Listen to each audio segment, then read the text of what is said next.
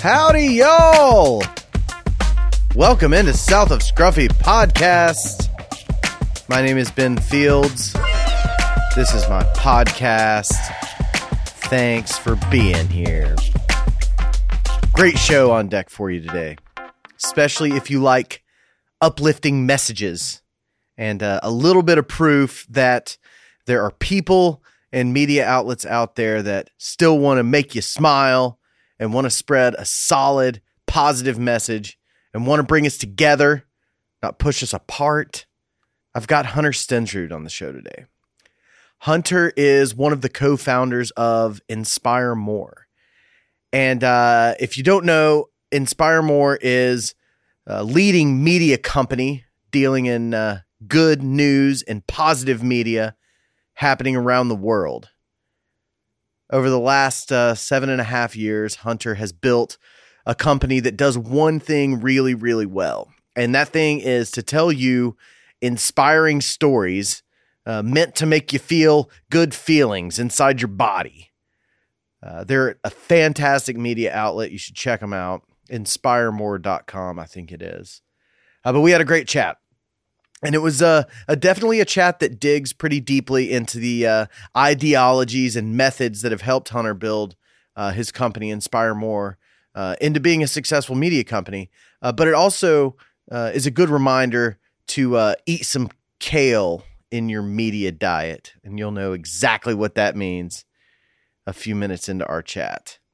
I want to thank all of the readers of Blank Newspaper who voted us the best podcast in Knoxville in Blank's Readers poll. That came out last week and we won something. How about that? That's exciting. But uh, pick up a copy of Blank Newspaper wherever you see it in the newsstands around Knoxville. It's around, it's out there, it's free. And um, it's maybe the most important publication that we have going on here in town. It props up the scene, man. It's it's it's a great publication that props up artists, uh, tells you what's going on. I think they're doing God's work. Also, this weekend, speaking of blank newspaper, is uh, is Second Bell Music Festival. Uh, that's at Suttree Landing, and that is a two day music festival. It's happening on August 27th and August 28th. That's this Friday and Saturday. And there are a ton of awesome bands playing on that bill. There's still tickets available. Uh, you got Houndmouth, Palm Palm, Smoking Dave and the Primo Dopes, to name a couple. There's a lot of other good bands on that lineup that you should check out. And uh, we thought that to celebrate the uh, the Blank Readers Poll uh, award that South of Scruffy won, uh, we are going to give away a couple tickets to Second Bell Music Festival. So two of you guys, two listeners, can go for free. Uh, so check out South of Scruffy on Instagram, and uh, you'll have a little info in the story and in a post on how to get those tickets. That's where we're giving them away on the gram, baby. So uh, we'll see you there at Second Bell. In the meantime, how about we dig into my chat with my good friend, Hunter Stensrud? We're doing the podcast. Well, thanks for thanks for coming and, and being here. I'm glad that we got to catch up with you on your way through town. Absolutely. I'm glad to be here. Yeah. So Dallas is the place. Big D. The Big D. You It's- like it? I mean, when when we come up here every year, it's like, why do we live in Dallas? Like, I'm Like, sure it's an awesome place. no, it's it's great. I mean, lots of uh, the food scene's really great. Obviously, business is really great. Um, there's just not as much by way of mountains or anything anything beautiful. yeah. Texas is kind of flat. The, the big is it Big Bend? Is that kind of the big the big? Yeah, Big Bend is awesome. Where It's- is that? It's only about a nine-hour drive from Dallas. Yeah, like halfway across the state. but uh, if you if you can make it out there, it's awesome. yeah. It's you can do um, everything from like desert kind of camping on the Rio Grande up to there's a Chisos mountain range, so it's almost like New Mexico, pine trees, black bears, Ooh. Really cool. So you kind of get both terrains. But me and my college buddies went out there um, one spring break. It was awesome. You're from Dallas, right? Or around Mhm. there? Yeah, grew up, uh, born and raised in Dallas. Yep, and You got a big family, right? There are, I have a younger sister and then three older brothers. They're nine and 12 years older. They're two of them are twins. So Uh, you said a younger sister, and then Yeah, and then everybody else is like Mhm. a decade older. Oh yeah, yeah. Yeah. She and I kind of grew up together, and then the brothers were kind of off off in college, and Yeah. don't really remember. You know, they would mess with us when we were kids, but they were mostly off. They they all went to UT. Sorry, University of Texas. I I can't say that around here. I know. It's like a it's a it's a uh, point of contention. I know. And the, and they look and they're both orange, man. They both Yeah. the, the tees look the same. I know. When I wear my when I go to Austin or go to Texas somewhere and I wear my uh my my Tennessee hat, you know, nobody even thinks that it's not Texas. They I know. think it's just a, t- yeah, a well, Texas. the, hat. yeah. I think the tea, especially back in the early days, it, I think it was almost the exact same or something. Yeah. Your orange is just a little more burnt. a little more burnt. Yeah, something like that. Yeah. So after college, you moved back and you started your company. Is that how is that how that worked, or Um, was there a There was some time in between for sure. Really? I uh let's see, was in, involved in uh, a college ministry called Cru. So I work I stayed in Austin and lived with four other guys um, in this cool old craftsman house called we called it uh, Old Blue. It was Mm. painted this awful like light like blue color. It was Yeah. horrible. But so I, I did that um, for two years um, in Austin, which was great. Okay. And then Well, okay, so I need to get the timeline Yeah. straight here. Mhm. So, where'd you go to college? University of Texas. Okay, so you went to to to, To- that UT. That UT, yes. Yeah. Okay. So and then so went from Dallas to Austin, Mm-hmm. And then lived in the big blue house, hung around, Uh, yep, hung around. Stayed stayed in Austin for a few years. Um, and Cru. Cru, yeah, Campus Crusade, Oh, okay. Um, so like CRU, CRU, not like crew like rowing, like rowing a Yeah, boat. although, you know, that's awesome, but that was not me. Uh, but yeah, did Cru. Um, so yeah, I was just hanging out with. I was in a fraternity, so um, just kind of hanging out on campus, um, mentoring, talking to college guys who were. I mean, I was only a few years older. Yeah, I you're just 23. graduated, But I was like, here's what I learned in the last three or four years. So was that a job? yeah, Okay. so I had to raise my own support, and uh, as as did everyone who works for Cru, and um, that was a fun process. It's always hard asking people for money, but yeah, you got to you know- carry your own bucket of yeah, rocks. yeah, That's So, cool. Yeah, So so how do you do that? Yeah. I mean, Churches? churches, or you know, family connections. Hmm. That that's kind of. I mean, I was fortunate enough to have you know a great family and a great community where I grew up in Dallas. That you know, t- a, a pretty extensive network of families who, you know, either knew about Cru or knew about me and wanted to support what I was doing for while I was down there. So, but I mean, for a lot of people, it is pretty challenging if you if your network isn't that big. You know, you kind of have to rely little on more- other. Yeah, you got to rely on other people's networks, which you know gets it gets challenging because you you know have to ask other people and say like, hey, here's what I'm doing. Can you ask your friends to support me? So Yeah. which you know is really great though and i think it's a faith stretching journey to kind of say hey you know here's how much money i need to raise to to live for the next it's not a lot of money but Yeah. uh, so it's great That's that's interesting. So so how how do you go about talking people into that? Because it seems like it kind of like knowing what I think I know about Inspire More, it, Mhm. it kind of yeah probably it was a, a good Mhm. like primer for oh yeah i mean some of the same people it's just a different conversation you know yeah. here's what I'm doing, you know, personally for my, you know, what I what really impacted me in college, and I want to go talk to other college dudes just about faith and all that, and just life, um, versus, hey, here's you know this business that me and you know my business partner kind of have come up with. Here's the plan, you know.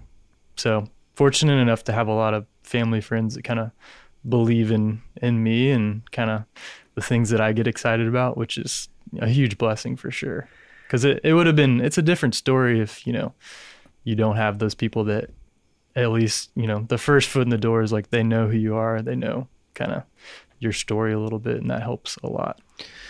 what what I when I started to become aware of what you guys had started with Inspire More, Mhm. and then started looking at who else I knew that was aware of you guys, followed you guys on social media, was engaging with you guys somehow. It was people that you and I don't have as mutual people. It was it was people that just found your guys' content inspiring. And there's a, Yeah. a bunch of people that you reached in my network without, you know, awesome. without, yeah, Yeah, just that's really cool. that's that's how I knew that you had built something pretty big and pretty cool. So, is, was your business partner a, a Cru person as well? Um, he he did not do Cru. He was Okay. involved in Other uh, stuff. Other stuff. Kind of. He went to Vanderbilt for his undergrad. Oh, Um, okay. How'd you guys meet?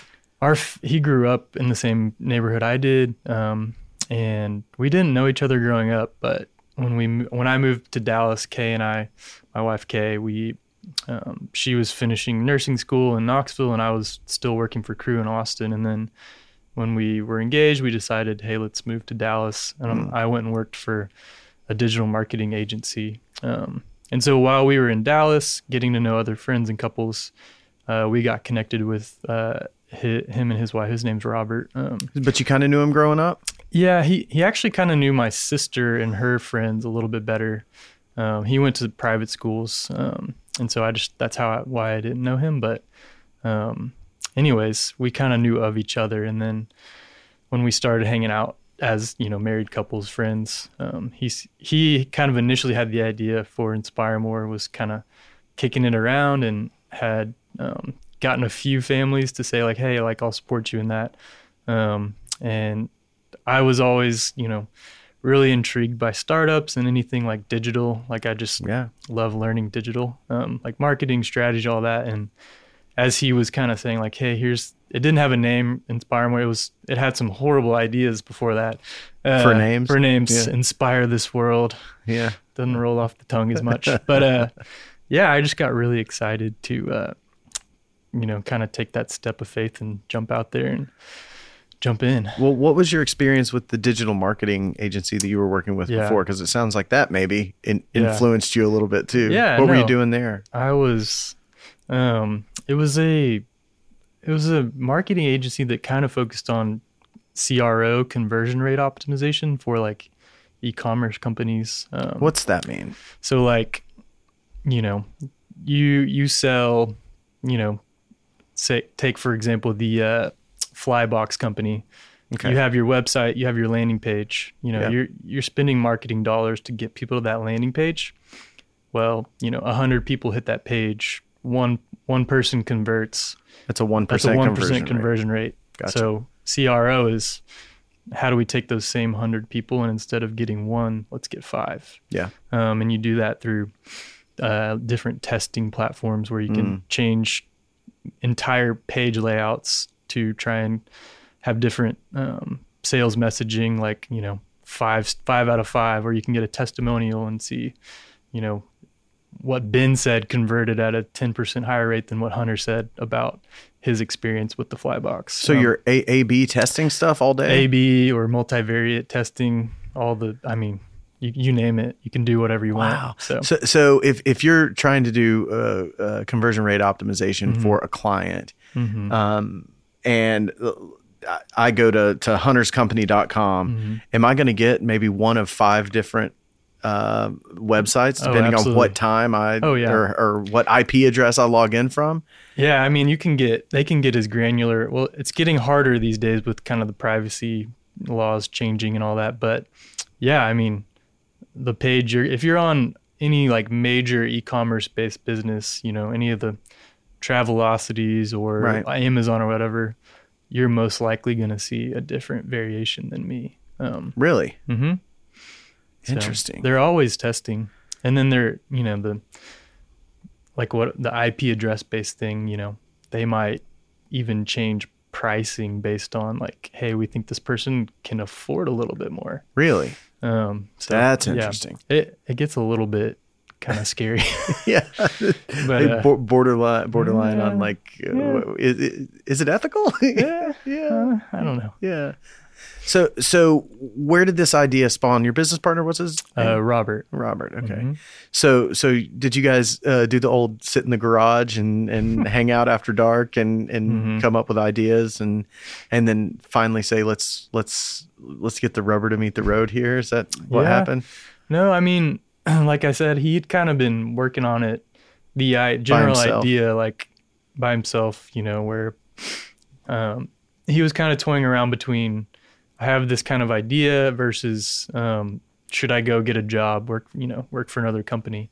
And, you already had a job at this point. And I, were- yeah, I had this job, and um, so as he was kind of developing the concept and had raised a little bit of kind of friends and family money to, you know, get it initially started, um, he was, you know, kind of consulting me, but I think he would say he was kind of like trying to test the waters to see if I would get, be a good kind of co-founder in this in this venture. just scared to um, come out and ask. You yeah, think? I know. I think. He I mean, I think he was. you? Yeah, I think he was kind of like making sure, you know, that I was excited about it and that Yeah. I, you know, had some value to add to Sure. um, the the launch of the thing. And I think my experience, you know, with the marketing company and, um, you know, I did a little bit of that with with our Cru ministry, like the website and everything. Um, that's kind of why I I decided I wanted to get into the business side of things instead of kind of the you know professional Christian world, if Yeah, you will. yeah. Um, and so yeah, um, he, you know, eventually was like, he kind of got into the point of like, hey, well, you here's some name ideas, and that's kind of where, you know, I was like, hey, you know, this is probably the best option of of all the names, and then eventually he, you know, was like, hey, I'd love for you to come help me get this thing off the ground, um, kind of be co-founder and kind of handle everything on the the marketing product side of things, which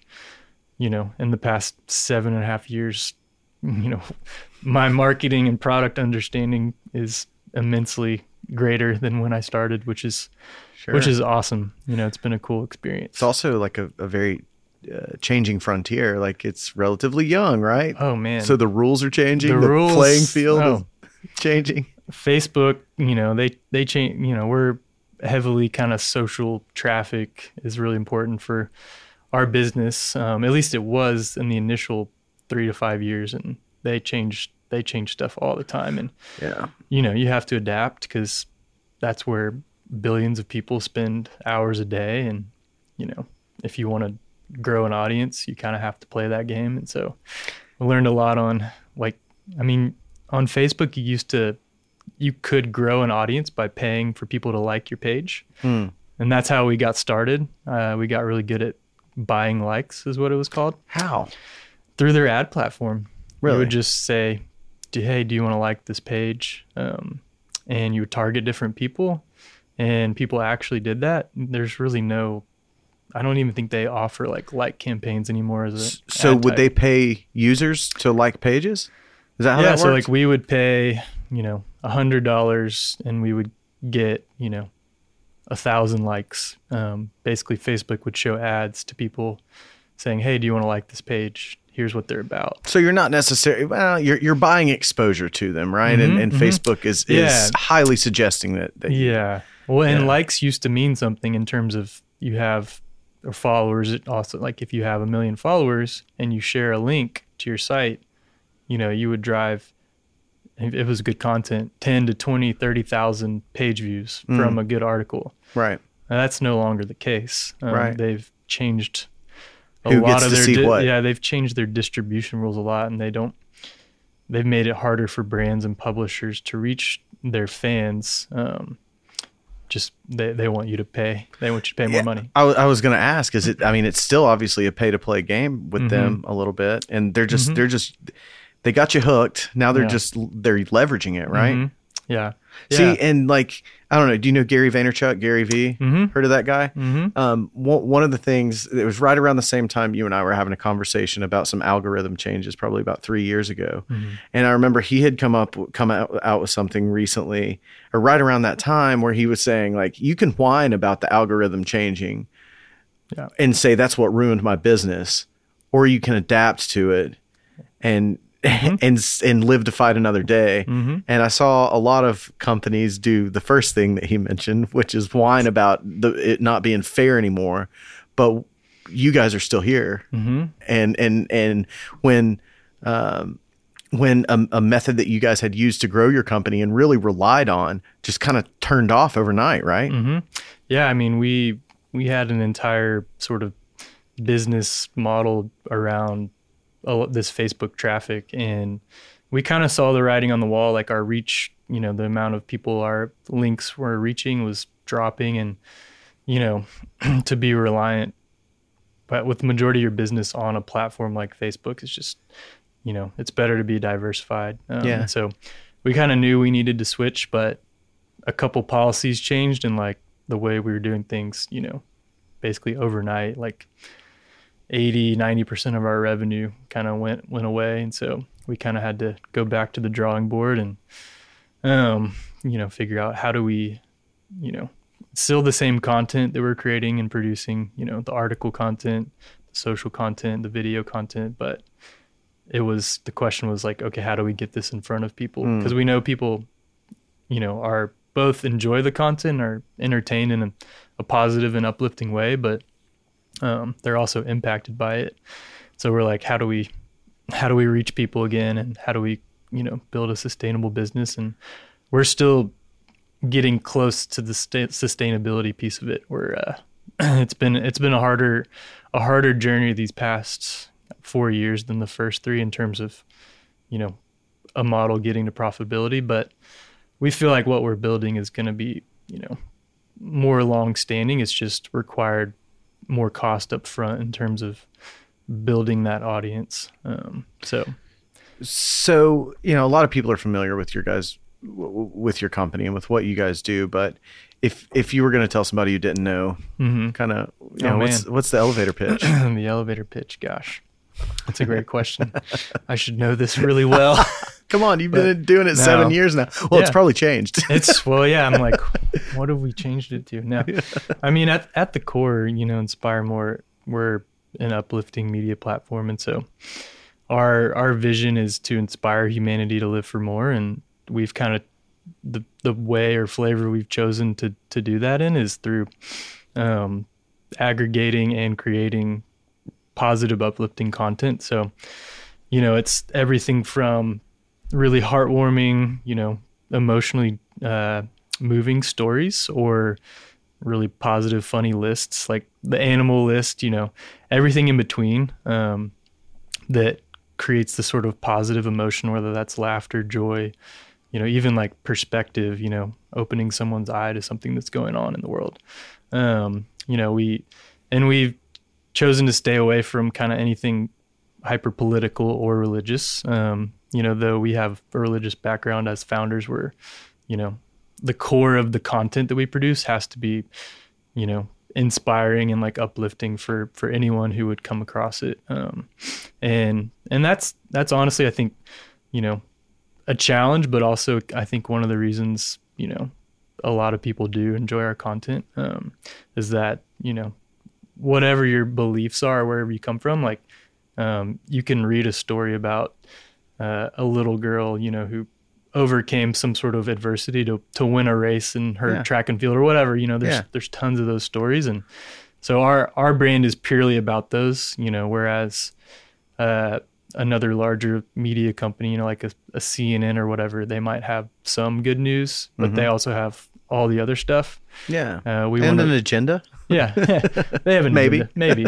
Um, but we want to just be, you know, the purely positive content, and you know, people should absolutely consume news and still be informed. Um, so we we liken kind of what we do to someone's media diet. You know, a, as much as you pay attention to what you're eating on a daily basis and kind of creating that balance. Um, we we believe that a balanced media diet's really important because if you just are victim to the feed, Mm-hmm. you're going to be shown the same stuff, you know, and kind of get into this bubble. And probably, you know, there is a lot of depression and, and mental illness that can be tied to, you know, social media, media consumption. And so we're trying to, I don't know, not be like a, a diet pill, but like be this true, like, you know, this kale in Yeah. the midst of your, your media diet. Yeah. Um, and little so quinoa. little quinoa, little kale, Yeah. little, little good news. So Yeah. So you you, you said a- aggregating, but also creating content Mm-hmm. too. So you guys have got did, did you start out by aggregating the content and pushing Mm-hmm. pushing the the the uplifting content and attaching it to a good a good story or a good um, message Mm-hmm. Yeah. and then and then from there kind of said well we could we see these stories out there happening that haven't been told yet hmm so if you Yeah, started doing a bit of that too It's a little bit of both. I Yeah. mean, mostly the we're a very small, lean organization, and so you know we don't have like teams of reporters going out and getting original stories, and so um, but we are really good at, and we don't produce a lot of content compared to a big media company per day. Um, so we focus on, you know, we know we generally know like what our you know larger audience really enjoys um, and so we use different technologies or just manual digging on like the facebooks or the youtubes or vimeos because all that content you know is it's publicly available content but um, what we do is we take that and we create a story around it or an article around it um, and you know a headline and package it in a way and then deliver it to our audience. So instead of you like scrolling through Facebook for hours and you're seeing negative stuff, positive stuff, whatever, you know, our value add is we're going through all the content and giving everyone the best five to seven uplifting stories of the day in a in a short form way that we know people will consume and share. Yeah, so it's, I mean, you're in a almost in a trust business, right? Your people are, are are trusting you to have their Hmm. tastes in mind. Yeah, absolutely. It's the reason people shop at Whole Foods or, Mm-hmm. or Earth Fare used to be. Their their whole deal was like, you know, we read the label, so you don't have to. We make sure that there's none of this stuff in your food. hmm Yeah, absolutely. Yeah, we. I mean, yeah, we do a lot of that. So I mean, you know, our writers or editors are, you know, scouring the web for these stories, and we do get a lot of stories submitted, and so, you know, they're doing they are doing some fact checking and you know as Yeah. much reporting style work that they can, but, um, you know, at the end of the day, there's 50, 100, you know, good news stories we could tell. We we just don't have capacity to tell all of them, and we hope to be able to tell more as we grow. But, um, but yeah, we kind of feature six to seven of the best ones per day, and our social content. Some of that's just purely native, like it's, you know, meme style or just videos that we get the rights to upload. And, Right. um because people you know do submit like hey you should tell my story or tell this or whatever um so That's cool. yeah it's really neat so a, lo- a lot of times like uh, and i don't know I, i've just been recently digging into like uh, to, into the startup world and you know s- startups are are a thing that everybody has wanted to do at some point i guess and it's played out you know with you watch silicon valley on hbo like that's kind of a good way to get like a, a lot of the lingo figure out series a funding Oh, and- yeah. but it seems like a lot of these uh a lot of these startups like a, a startup structure like if you go to like let's say the y combinator or something Mm-hmm. like that what's really attractive to an incubator in a startup is to see um, it seems like to me like you have this charismatic kind of ceo type um, but then like a technical founder as well if you're going to be in the in the web game Mm-hmm. Yeah. did you guys have uh, uh, have that is one of is one of you guys technical and the other one is Yeah. Mm-hmm. more of a business type person yeah no that's great i mean yeah i i'm not like a developer programmer per se but you know i very much kind of bring that uh technical marketing product side of things. And you know robert's uh you know he's got the title ceo so he's kind of the visionary more kind of inspire the team and go Right. go raise money. And you know i'm kind of managing um, the product the operations that you know we do have developers so just managing their workflows and stuff like that so you know and what we're doing is not excuse me not like highly technical like we don't we haven't needed like a cto like we're not building this proprietary app or whatever we're right using all these publicly available technologies and platforms, but you know, putting it all together where you know one plus one equals three. You know, Yeah. because of well the work we put into how we've put it together. right So Makes sense. Hmm Ha, has that been? Um, I don't know. Has it been a, a bit of a a learning curve outside of what you knew from doing the Hmm. from doing the ad agency stuff? I mean, have you had to grow leaps and bounds? Have you had to stay up late oh yeah. studying stuff Yeah. and the way things are moving? Oh man, yeah. I think what's fascinating about um, media in particular, but just digital um, generally, is like you can you can get onto somebody's site and you can really, you know, you can reverse engineer a lot of things by looking at you know the source code. You can look at Yeah. um, You can find out the address that the domain's registered to, right? yeah. Oh, you can you can see a lot of. I mean, you we Yeah. we hide that, but um, you should hide that if you have a domain. Yeah, I, think I it's- do. I think it's the good thing to, the smart thing to do. uh, yeah, But, it is. Uh, You won't be able to find my house by looking right. at the South of Scruffy uh, code. I can promise you that. I'm at Ben's house right now. I don't know where I am. well, you, but I blindfolded you other ways. It's a really dark room. Uh, no, yeah. So a lot of in the early days, you know, we, I mean, we had no idea what we were doing. Like, you know, we you look at all these other sort of upstart media companies that have, you know, media executives that had a successful media company and Right. say, hey, we know exactly what to do. Let's you know, let's go start another media company.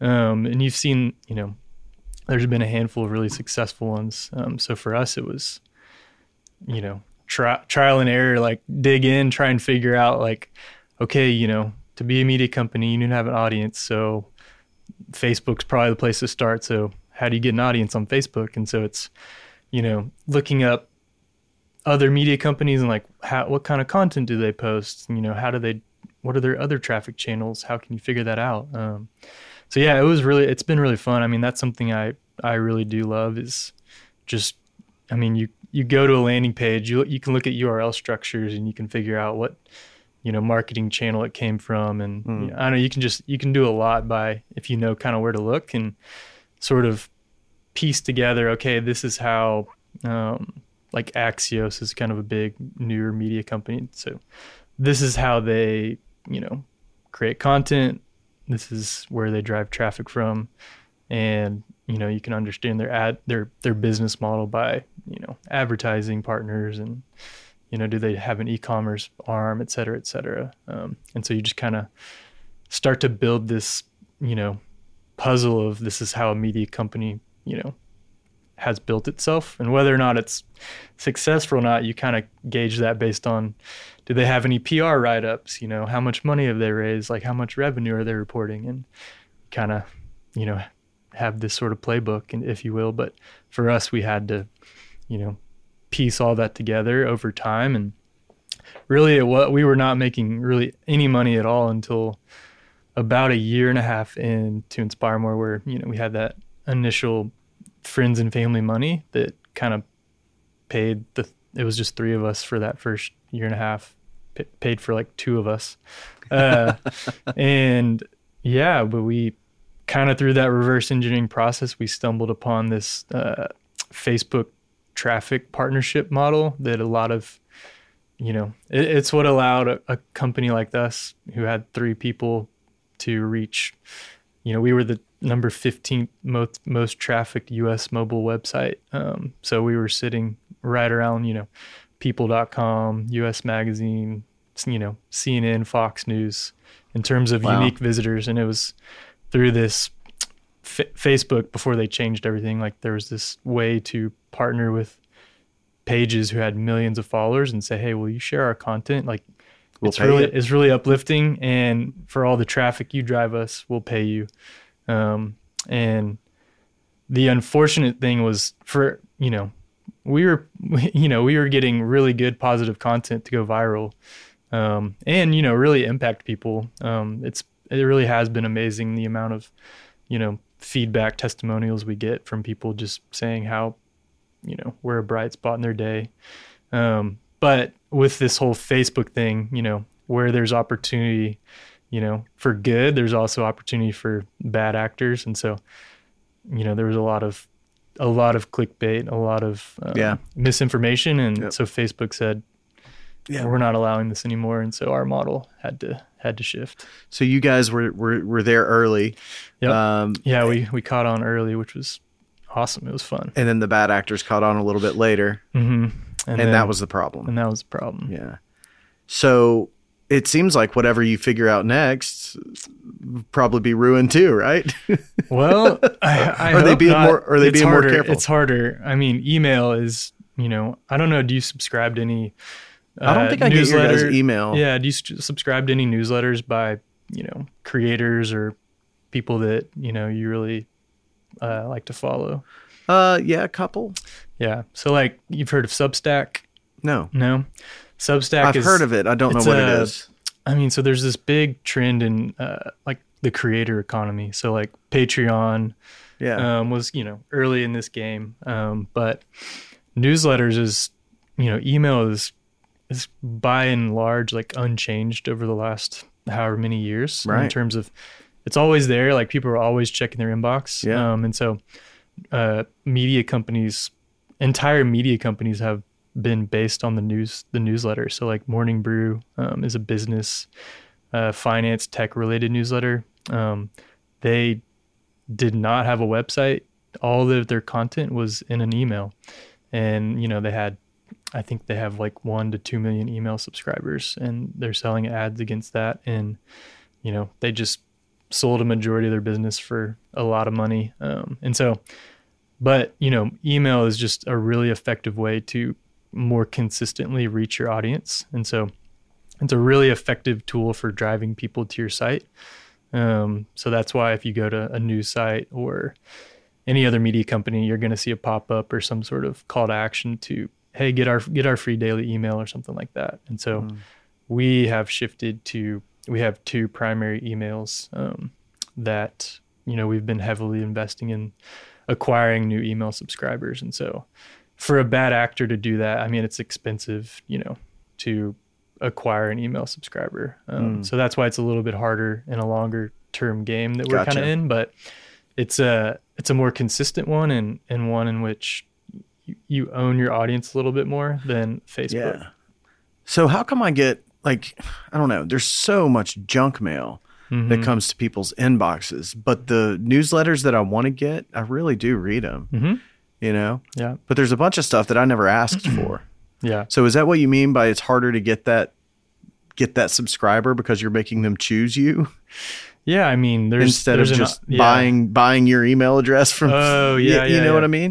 Yeah, buying lists is Yeah. you know, it might be effective for some. That that It might be, be. that might be kind of the the bad actor, I guess if you will.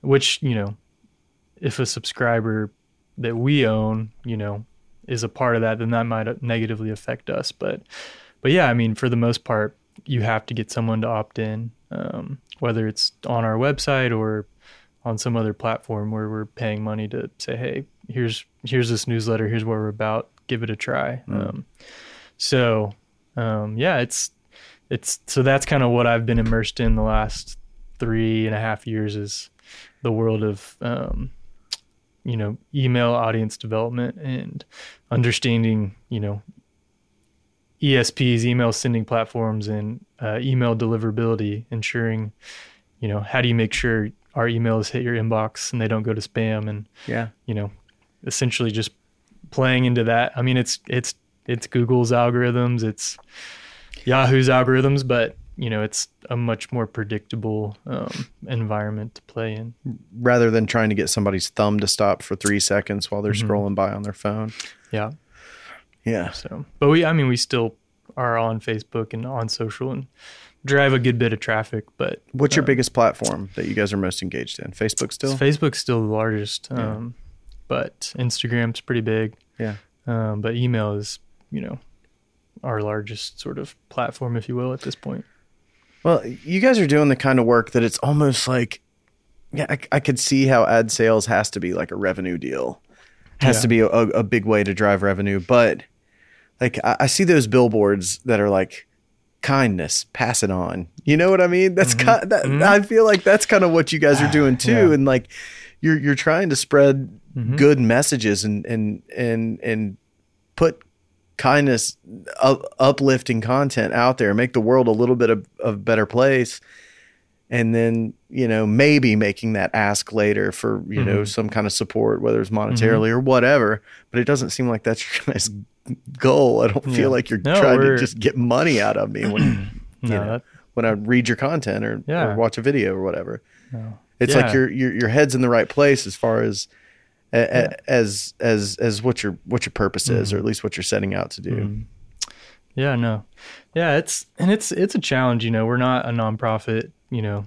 That's kind of a different approach. You know, we want to be a, f- a for-profit, you know, venture that, you know, does good through the actual product we put out in the world and also, you know, is a sustainable business and so yeah, we're, you know, advertising is kind of our primary business model and then we do have a membership program where it's you know, you can if you've been a subscriber for a while and you love what we do and want to help us reach more people, you know, you can pay a small monthly amount.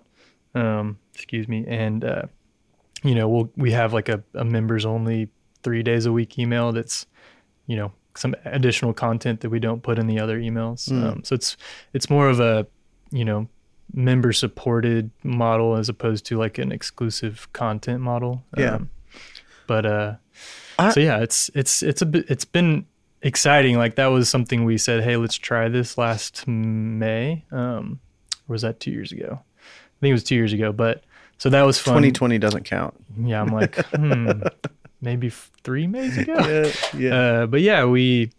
Um, so that that was something that was really fun for me to, to, you know, I got to develop that whole offering and product and build the tech stack to support it. You know, based on Stripe and all that. So it's something I've never done before. But again, it's like, okay, what platform is you know NPR using? What platform is you know? And so yeah, digital is just fun because you can you can go look at what competitors or other companies are doing and say, let's do it like this person, this person, this person, and see how it goes. Um, Yeah, Yeah. to to take it back to like the, the the Gary V thing I mentioned too, it's it's very much that like give give give give give give give value, give Mhm. value and then maybe make an ask later, you Mhm. know, which I feel like is such a better way than like buy my stuff, please buy Yeah, my stuff.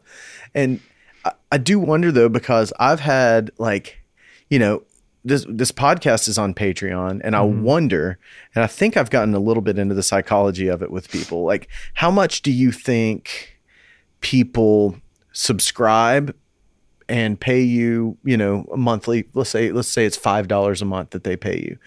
Why do, do you think they pay you that five dollars a month? And that's good ROI for the for the three extra emails they get a month or a week, or do you think they do it because they want to support you and believe in in what you're doing, or do you think there's a little bit of both out there? hmm. I mean, I, I think the majority is probably the, you know, they want to support us and Right. um, you know, want to help us.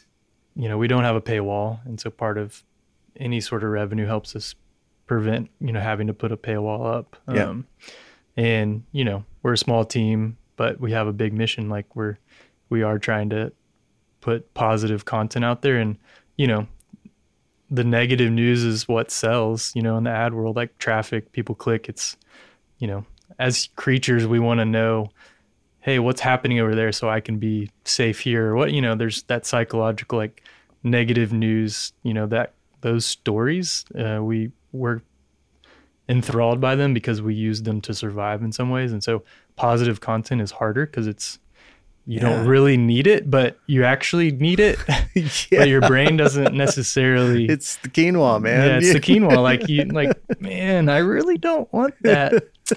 Can you put a little extra chocolate sauce. chocolate- Yeah. something, something good on it? Yeah. Um, so yeah, so I think, but the, those who do support us, you know, want to help us further that mission, and yeah. um, you know, so that's we we ask people who support us, like, hey, why are you doing this? And most of the feedback is, you know, we need more good news out there, or I'm, you know, all I see is, you know, negative news, and you know, you guys are kind of pushing against that, and so I want to help support you guys, and thanks for the extra emails, you know, but it's it's not the main driver. That's awesome.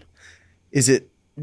Was it hard? You mentioned earlier you you don't want to take a, a, a religious stand. You don't want to take a political stand. Is it hard to to stay out of those spaces or not be or or, Mm. or at least not be um, identified as as taking a side? Is it hard to stay to be Switzerland with the kind of content that you guys Mm-hmm. put out? and do Um, you have to Yeah, I do you have to put cycles into making sure that you're not yeah taking a side? You know, I mean, it's it's I feel like we've sort of stumbled into a process where you know, for the most part like yes, I mean some stories everyone's going to see like they're going to read into something, you know, like um it doesn't matter like what the story's about, but if if Chick-fil-A is a part of it, you know, people have strong opinions. Right.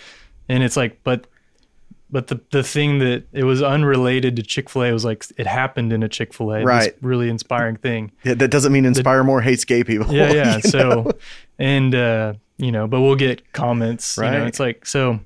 But I mean, for the most part, you know, we don't really get, as far as you know, we see from readers a ton of pushback or, that's good. um, you know. But I think, you know, it's it's impossible at the end of the day to be purely right down the middle and all of it, and so It's such a hard endeavor because you're right. Like you guys aren't selling like sensationalism. You're not just you're not clickbaiting. You're you're really just putting good healthy messages out there. And like you said, like that is it's something that people don't don't seek out as much as they do the negative stuff. Mm-hmm. So is it hard to get, like I don't know, do you get discouraged? Like, man, why is the world such a terrible place? All they want to hear is Yeah, yeah. hate and divisiveness. Yeah. No, I mean, I, I don't, I'm not necessarily discouraged. I think, you know, it's, it's like with anything, you know, you, you kind of have to put yourself out there and,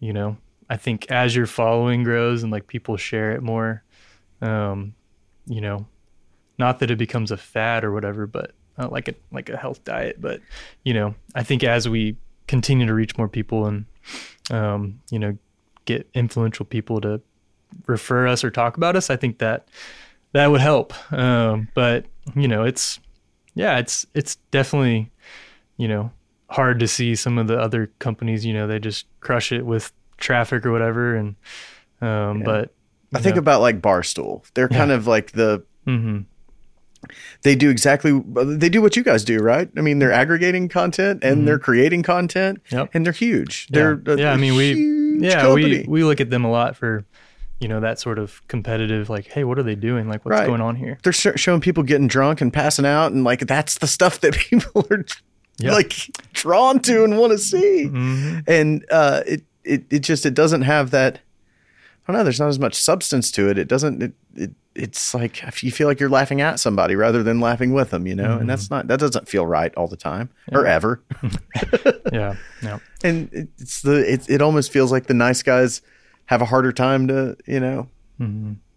to make it happen but barstool is a great example of of i, I think kind of something that that you touched on which is that it's you know it's it's it's easier to get people to to to seek out sensationalist content or, or sensational content and a little harder to get them to Mhm. like the heartstrings yep kind of stuff. But but have you guys um you mentioned like influential people uh liking, sharing, whatever, Mhm. uh engaging with your stuff. Like what's have you guys had a, a big win where um there's been somebody out there that that is like, "Oh man, I I, I can't believe, you know, we're you know engaging or partnering with you know this Mm-hmm. this this kind of person has has there been somebody out there who's been an advocate for you guys that has felt pretty Yeah. cool and Well, I mean, probably the the coolest kind of most recent one was, um, and and everybody, you know, everyone probably heard about it or saw, it, but John Krasinski's "Some Good News," his little YouTube series that he had for it wasn't very long, but uh, his first episode, um, he you know featured a story that he and his team found. You know, they they used Inspire More as a source for content, and through you know dropped our name out there and said, hey, you know, there's companies that have been doing this longer than I have with you know my YouTube series. Um, so so that was awesome, and we saw a huge uptick in sort of direct referral traffic of people coming to check out Inspire More. awesome. Um, so, and then actually, you know, this was really cool. My brother, um, he, one of my brothers, he does work, marketing work for a really cool nonprofit um, that is called Dogs Matter. And so they help um, people who go into intensive rehab um, for addictions. They, when those people go into those programs, you know, they often don't have anyone to take care of their pets. Um, and so these people will find Dogs Matter will find um, homes or people that'll basically foster their dogs while they're getting treatment, um, and then when they you know come back out, they they reunite them with their pets, and it's That's- awesome. That's super cool. And so we, you know, did a write up for for Dogs Matter on the site, Awesome. and um, my brother just texted me actually a couple days ago, and said, you know, hey, Kelly Clarkson show in L.A.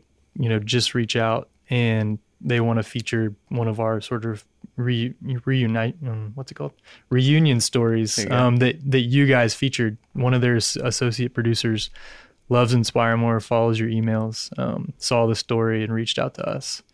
Um, so that was really cool just to know that, you know, people at other media companies, you know, like the Kelly Clarkson show, which I'm sure has a lot of viewers, um, is paying attention to to the content that we're putting out there. That's excellent.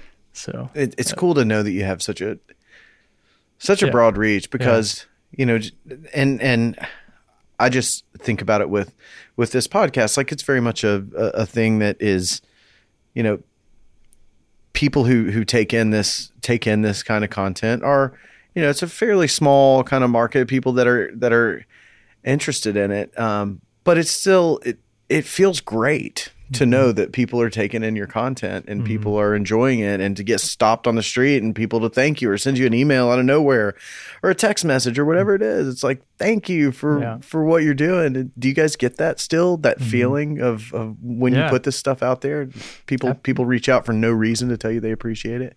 Hmm Yeah, I mean, we get, I mean, over the last, you know, seven and a half years, lots of friends, like people from high school or college that, you know, we haven't spoken to in years will say like, like, hey, I, you know, I've I've followed Inspire More for the last few years. I had no idea like you were one of the co-founders or whatever. Like, i didn't either when i first started following you guys i didn't know. oh yeah, I think we talked about that. you were like, man, this company. I'm like, yeah, that's that's my company. uh, no, but I mean, it's really cool. Just I think, kind of like what you're saying, like friends that you and I like, you know, are are not connected to, like our followers of, right.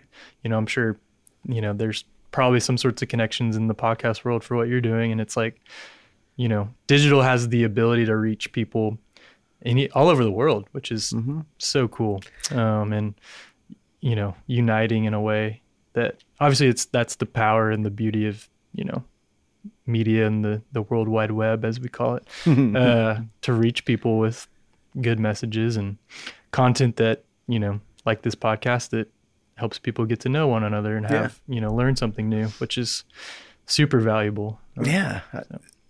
Well, are there like are there any challenges on the horizon that that, that the general public doesn't really see that you guys see first? Like do you see anything coming up that you think is kind of going to be a game changer in the, you know, Oh, man. digital space or Hmm. content space? Man TikTok?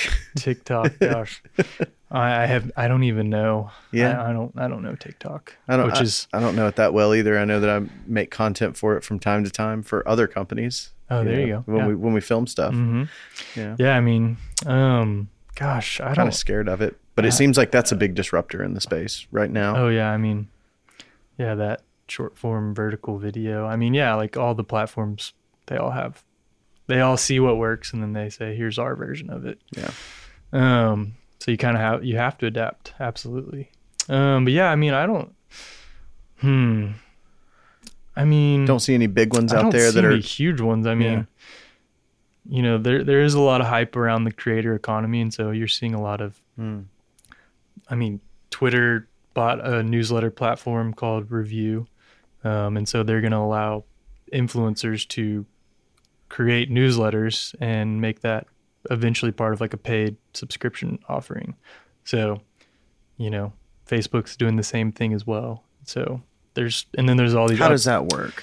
you know they they would say like say you had you know a million twitter followers and you were looking for another way to monetize your influence um, they would say hey newsletters are hot right now like you either have one or hey start a new one we'll pay you you know to create this newsletter as you get subscribers you know it'll most likely be some sort of a rev share model with the platform Hmm. so you get a thousand email subscribers paying you ten to fifty dollars a month Twitter, Facebook's going to take a cut of that eventually Gotcha. and multiply that out by thousands, millions of creators who, you know, uh, it's like YouTube, you know, like all these people have this opportunity to create a following and to make to make real Yeah. money from it. Um, but newsletters is kind of, and you know, the creator economy is kind of an up. It's up and coming right now for sure. yeah, it's it's interesting because you think about you say email newsletters, hmm and it sounds archaic, right? Yeah, yeah, but it's It's effective. it's effective and you know it's it's I hate to say it, but it's it's hot right now. Yeah. you know. Yeah. Um, but and it's yeah, I think you're seeing. I think this shift from you know, social people wanting to get away from social and the feed, and I mean people are still in it, but it's Yeah. like how can I can how can I be informed or find content that's interesting to me in a in a a little bit of a more unique personal format? And newsletters are great because they're very personal. Um, it's you know you sitting down to write an email to a friend or to 10,000 subscribers it's kind of doesn't make a difference but you're writing this very personal thing about whatever you want. Um, and so i think i think that's why newsletters are you know kind of finding finding a voice right now and and then they're an effective advertising channel you know in terms of click through rate on a banner ad versus an ad in a newsletter newsletters tend to perform better and so Yeah, I don't know the last time I clicked on a banner on purpose. mhm. You know, it doesn't doesn't Yeah. happen very often. Yeah. So with like a newsletter ad, and this is what we do in our newsletters, we you you're allowed any space you want. Really, say this is a, a sponsored section, you know, and so or just like you talk about a sponsor on the podcast, you know, you you have your 350 words or a minute, Yeah. you know, you drop it into a newsletter, and it's it's more clickable than this graphic banner. Sure. Um, so Yeah. they're effective for for advertising if you can build an audience that really trusts you and you know trust what you who you work with and who you promote Yeah. Yeah, that that's interesting. That and I, I I don't know that I've really heard the. I- I don't know that I've really heard the term creator economy mm-hmm. before, um, but but does that mean the? Does that mean peer to peer you supporting me? Like if I if it's a like on Patreon or like I, Mhm. and yeah pa- i mean patreon is like the sort of birth of the creator economy Yeah. in terms of a platform that allowed someone who had a passion to actually turn it into a business yeah, how Um, old's Patreon? i don't i don't really know Yeah, Um, it, seems like it's become like the Kleenex, Xerox, chapstick word of like yeah creator economy. oh yeah and there's subscriber support. there's dozens of other similar platforms Yeah. now. Um, and so there's platforms like that. There's uh, newsletter specific platforms, you know, where it's you create this product, you have to pay to access it versus Patreon's very much whatever platform you're creating on, you just say, hey, you know, support me. Um, By Mhm. doing so, you might get access to behind the scenes or whatever. Right. Um, and then there's uh, I, th- I think Gary Vee might be involved or some other you know big big guys in the tech world, but um, there's platforms on like helping creators leverage all these channels to like take their creator business from you know just you know me to hey how can I how can I really make some money? Um, so it's there's just a lot of opportunity. I think consumers you know are are enjoying following like specific creators. Like I follow a guy on YouTube who's um, big into the craft coffee world. I love him and I watch his videos all the time. Um, and he's, you know, got a really successful business based on YouTube and based on sponsors and Patreon. So That seems like people have really kind of really figured it out when they do that. There's and and I know a ton of people who provide help content on YouTube in the you know film and TV space that are showing new gear, new you know new uh, new methods, new production models, new way to do new ways to do stuff, uh, making crazy videos with no money and no gear and just crazy stuff and you know they're hitting millions of subscribers and they're making real money Mhm. just off of YouTube. hmm It's really it's really they've hacked it. They've Yeah. figured it out. They Mhm. and and God bless them. I I would do it if I could, you Mhm. know.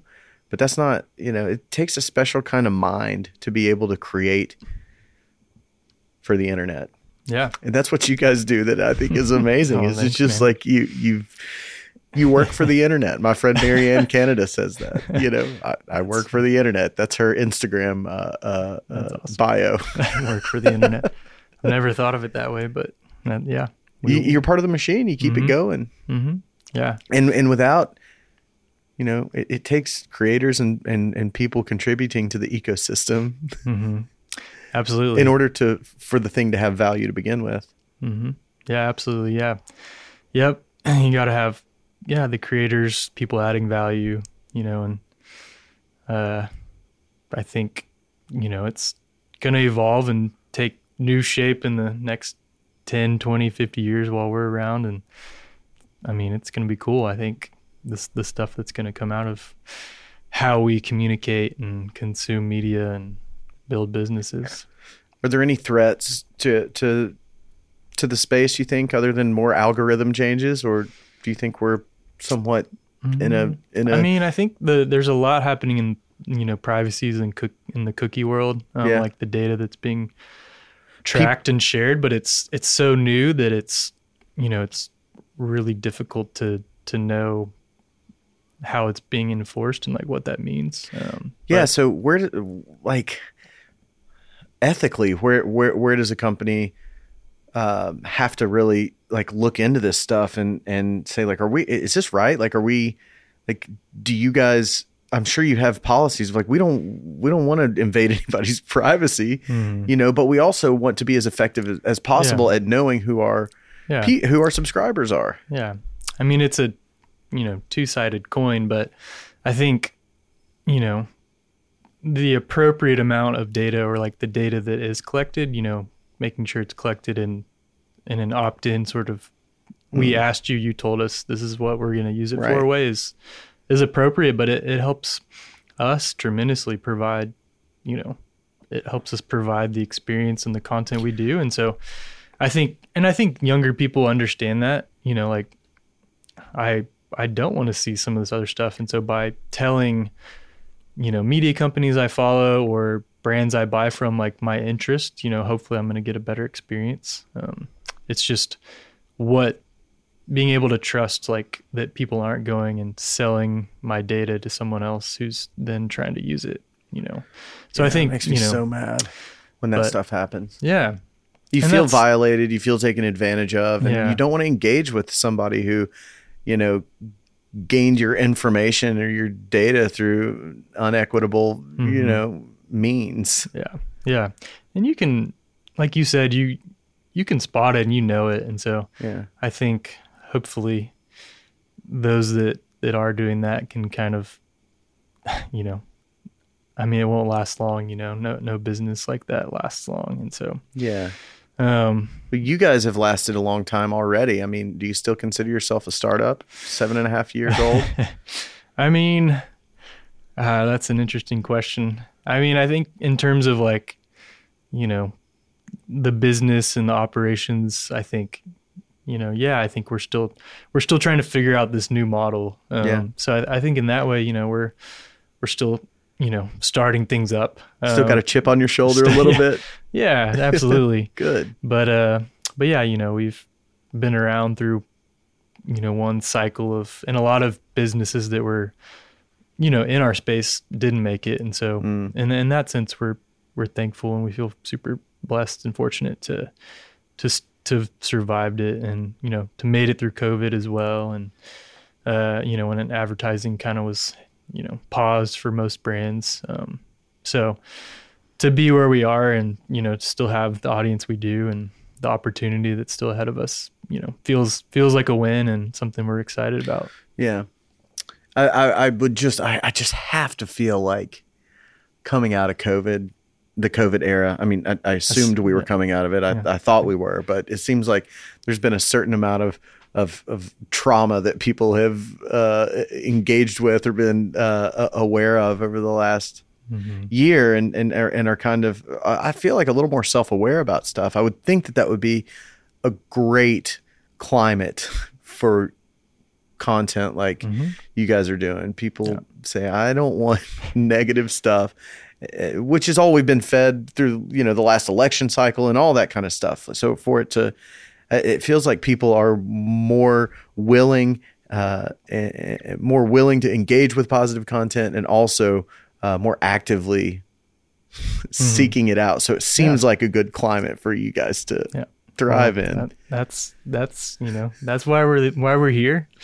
um, so yeah, we're we're hopeful to you know reach people and you know continue to to be kind of that bright spot on the web and you know hopefully kind of be that you know that balance in someone's Yeah. media consumption because you don't you know you don't want to fall into that cycle of just consuming the same stuff and um, so whether it's inspire more or you know my my call to anyone listening would be you know find some positive content you know creators individuals or media companies that produce content that you know is positive is uplifting is interesting and inspiring to you um, and you know make that a part of your routine because it's going to help you you know your outlook on the day and you know probably keep keep you inspired and learning and growing so It's great, man. Yeah. Well, I'm so excited for you, and I'm going to be even more excited when you move to Knoxville, which is when? Which is going to be when? Uh,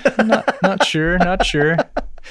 Definitely a win in the the beautiful scenery department. So that's that's an easy box to check. yeah, So, but you know, with with the remote world, you know, exactly. Who knows? you can you can work anywhere these days. well, you've got your whole family down there, right? So be t- and big close family. You lo- love well, them all. So yeah, we're we're close for sure. So, but you know, you never know. yeah, I like Knoxville. It's a We'll- good spot. We'll take you anytime All right, you want to come. I'll take I'll take you up on that. If Yeah. if we move here, I'll be knocking on your door to hang out. I'll put on the gorilla suit and come Oh, come gosh. say hey. That was that was unbelievable. It was probably as hot or hotter than it is right now. Yeah, it's pretty hot. yeah, I thought about it earlier today uh, uh, about your uh, It was June. yeah about your about your wedding. I think I've talked about it on the podcast before about Party Rilla. Oh, really? Yeah, I've I've talked about the. what did? How did Party Rilla come up? I don't remember, um, but I, I, and I forget which one it was. I'll have to think back. But but we started talking about the gorilla suit that got passed around and and and would be worn at different weddings. And Gosh, I remember when you came out wearing that. Kay had no idea. Like, who who is this? why is there a gorilla there a at my gorilla wedding? at our wedding reception? And y'all, you know, danced your hearts out. It was hilarious. And then I think you went into the restroom afterwards and had taken it off and were like drenched in sweat. and my dad uh, like was next to you and didn't he say like, "Did you see that gorilla? That was hilarious." and I can't remember if you told him that was you or not, but I I do remember that happening. Well, I uh, I was I was more than surprised uh, uh, about three months later when Party Rilla showed up at my wedding, Yes. and the first thing I did was look around and I saw you. so you were like, I was like, "It's not Hunter. who could it be? Who could it be?" I found out later it was your brother-in-law. Yes. He nailed it. It was awesome. he did.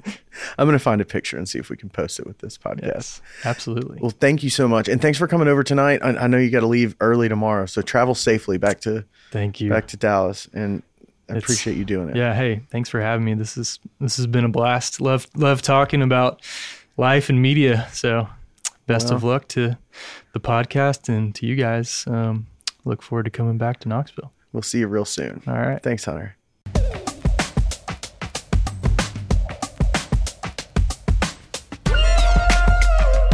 All right. Now you know how the sausage is made. Thank you guys for being here. Thanks for listening. Check out our Instagram to win those tickets to uh, Second Bell Music Festival. We'd love to see you there. It's a great celebration of uh, the music scene. Let's do it. Again, thanks for being here. We'll talk to you guys real soon. Talk to you next Monday, all right? Take care of each other. Love each other. Pitch wire. Play me